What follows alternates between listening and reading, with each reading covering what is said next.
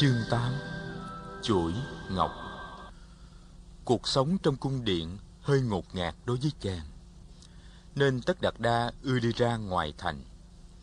Chàng đã trưởng thành lâu rồi, Năm nay chàng 24 tuổi, Nên đi đâu trong vòng một vài hôm, Chàng không phải xin phép vua và hoàng hậu nữa. Tất Đạt Đa có một người hầu cận trung thành là Sa Nặc. Sa Nặc thường đánh xe song mã đưa Tất Đạt Đa đi có khi chàng rủ bạn hoặc đem em đi theo. Có khi chàng đi một mình với sa nặc. Và rất nhiều khi, chàng tự tay cầm cương ngựa để cho sa nặc ngồi chơi bên cạnh chàng. Tất Đạt Đa không bao giờ dùng roi ngựa.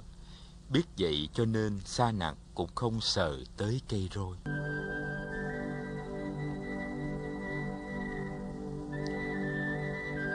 Dương quốc thích ca Chàng đã đi thăm gần như khắp nơi Phía bắc của Dương quốc là miền cao nguyên Gồm những dãy đồi nối tiếp nhau chạy về phía chân dải Hy Mã Lạp Sơn Một nửa Dương quốc là đồng bằng vào phía nam Kinh đô Ca Tỳ La Vệ ở vào khoảng đất trù phú nhất của miền đồng bằng này. So với các nước láng giềng Câu Tác La và Ma Kiệt Đà, Dương quốc Thích Ca thật bé nhỏ. Đất đai cũng không phì nhiêu, nhưng vị thế của Dương quốc thật là đặc biệt. Các con sông Rohini và Banganga bắt nguồn từ miền cao nguyên, chảy về tưới đồng bằng, rồi tiếp tục đi về miền nam để chảy về sông Hiranyavati trước khi rót vào sông Hằng. Tất Đạt Đa thường ưa ngồi bên bờ sông Banganga ngắm dòng nước chảy. Dân quê vẫn tin rằng nước sông này có thể tẩy trừ tội lỗi và nghiệp chướng của kiếp trước và kiếp này. Cho nên thường hay kính cẩn xuống ngâm mình với dòng nước, cả những khi nước rất lạnh. Có một hôm ngồi dưới sa nặc bên bờ sông, tức Đạt Đa chỉ những người đang tắm ở bên kia bờ sông và hỏi người hầu cận. Sa nặc à, người có tin là tắm như thế rất thường thì có thể rửa sạch được nghiệp chướng không? Thưa Điện Hạ có chứ, nếu không thì người ta tắm để làm gì? Tất Đạt Đa cười. Nếu vậy thì đứng về phương diện nghiệp chướng Có phải là các loài tôm cá rùa và sò ốc Là những loài thanh tịnh nhất không? Chúng ở suốt đời dưới sông Thì chúng phải sạch nghiệp hơn chúng ta chứ Sa nặc trả lời um, Thưa Điện Hạ Nhưng mà ít nhất tắm dưới sông Cũng rửa sạch được những cáo bẩn trên da thịt Tất đặt đa vỗ vai xa nặng Cái đó thì ngươi nói đúng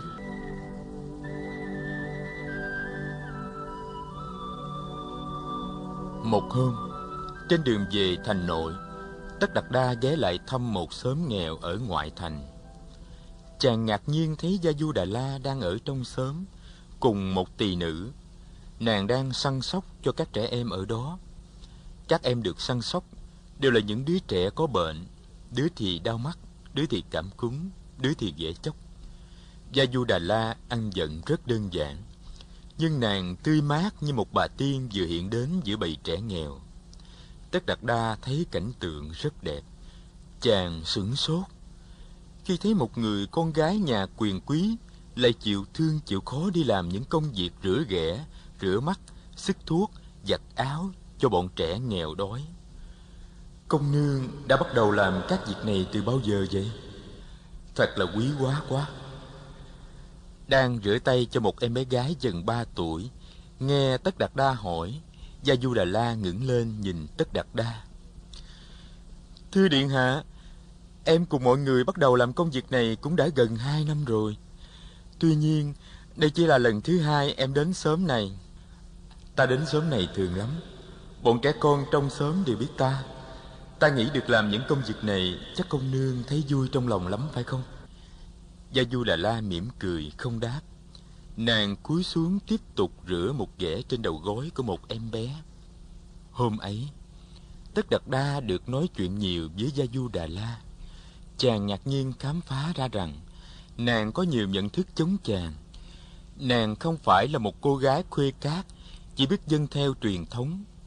Nàng cũng biết về tư tưởng vệ đà cũng ngấm ngầm phản đối tình trạng bất công của xã hội cũng như tất đạt đa nàng không cảm thấy có hạnh phúc trong địa vị giàu sang và nhiều quyền thế của hoàng tộc Trái lại, nàng ghê tởm những cuộc tranh chấp quyền lợi và địa vị của những thành phần quý tộc trong triều đình và ngay ở giới tăng lữ bà La Môn.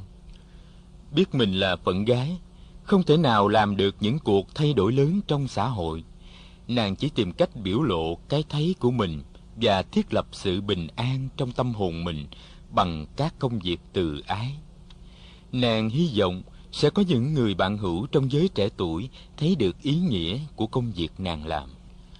Đã có cảm tình tự nhiên sẵn với Gia Du Đà La từ trước. Tất Đạt Đa càng nghe nàng nói, càng tỏ vẻ mến phục nàng. Phụ Dương đã ngỏ ý muốn chàng lập gia đình và Du Đà La có thể là người mà chàng chọn lựa. Trong các cuộc gặp gỡ khác, ở những nơi như nhạc hội, vũ hội, Tất Đạt Đa đã gặp nhiều thiếu nữ diễm lệ. Ở Ca Tỳ La Vệ cũng như ở Ramayana không thiếu những cô gái mặn mà. Gia Du Đà La tuy không phải là cô gái đẹp nhất mà chàng gặp, nhưng đó là cô gái mà mỗi khi gặp là chàng cảm thấy trong tâm hồn một sự bình an và thoải mái.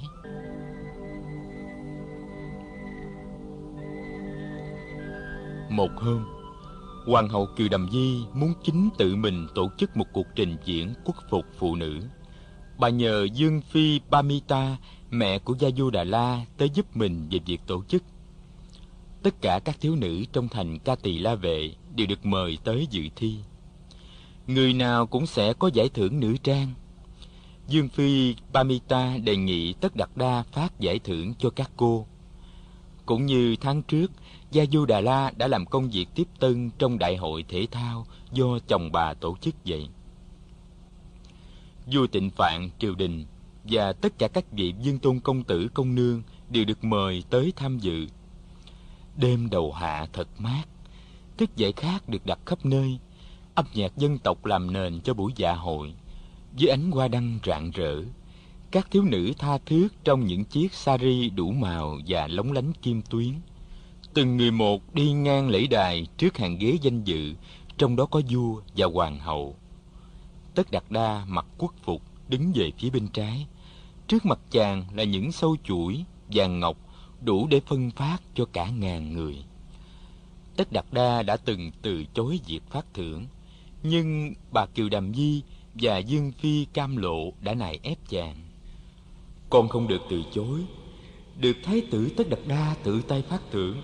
Đó là một niềm vui lớn cho bất cứ ai Con phải biết điều đó chứ. Dương Phi cam lộ nhìn chàng Nói một cách tươi cười. Đem niềm vui cho kẻ khác Đó là việc mà chàng không muốn từ chối. Cho nên Tất đặt Đa đã quan hỷ vâng lời.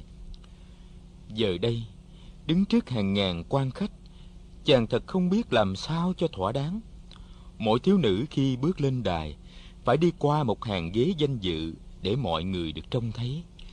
Đi quá hàng ghế ấy mới tới chỗ của Tất Đạt Đa. Thiếu nữ đi đầu là Soma, con của một vị dương tử. Theo sự chỉ dẫn của Dương Phi cam lộ, nàng tiến tới, bước mấy nấc thang để lên bục và đi ngang qua đài.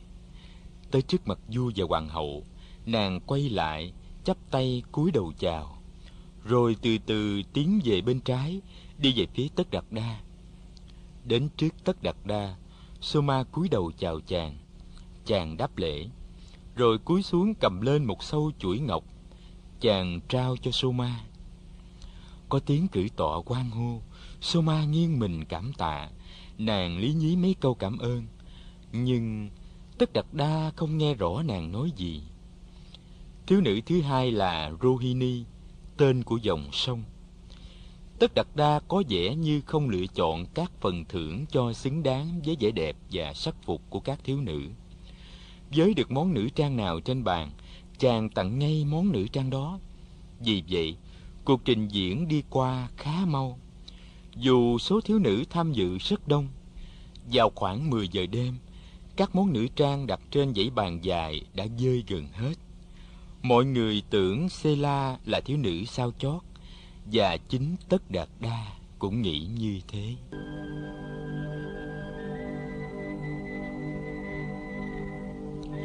bỗng dưng một thiếu nữ từ trên hàng khán đài bước xuống đó là Gia Du Đà La. Nàng bước ra trước khán đài và quay trở vào vái chào vua và hoàng hậu. Gia Du Đà La dẫn một chiếc sari màu trắng ngà, đơn sơ và nhẹ nhàng như một cơn gió sớm. Duyên dáng, tự tin, nàng bước tới trước Tất Đạt Đa, rồi mỉm cười tươi như hoa, nàng hỏi: "Điện hạ còn có món nữ trang nào để tặng cho em không?" Tất Đạt Đa nhìn Gia Du Đà La, chàng nghiêng mình đáp lễ, rồi nhìn xuống mấy món nữ trang còn lại. Chàng tỏ vẻ bối rối. Trong những món còn lại đó, chẳng có món nào xứng đáng với con người đẹp đẽ đang đứng trước mặt chàng. Đột nhiên, Tất Đạt Đa mỉm cười, chàng đưa tay tháo sâu chuỗi ngọc chàng đang đeo ở cổ. Cầm chuỗi ngọc lóng lánh trên tay, chàng mỉm cười nhìn Gia Du Đà La. Đây là món quà ta tặng cho con nước. Gia Du Đà La lắc đầu. Em làm đẹp cho điện hạ còn chưa hết, lòng nào mà lại lấy mất món trang sức của điện hạ. Tất Đạt Đa nói, mẹ ta là hoàng hậu Kiều Đầm Di thường nói là ta chẳng cần đeo đồ trang sức, càng đeo vào càng xấu thêm ra. Vậy xin công nương vui lòng nhận lấy món quà này. Nói xong, chàng ra hiệu cho Gia Du Đà La lại gần và cúi đầu xuống. Chàng mang chuỗi ngọc lóng lánh vào cho nàng. Tiếng quan hô gian dậy cả trên và dưới khán đài. Tiếng quan hô kéo dài như không bao giờ dứt. Mọi người đều đứng dậy và bày tỏ nỗi vui mừng của mình.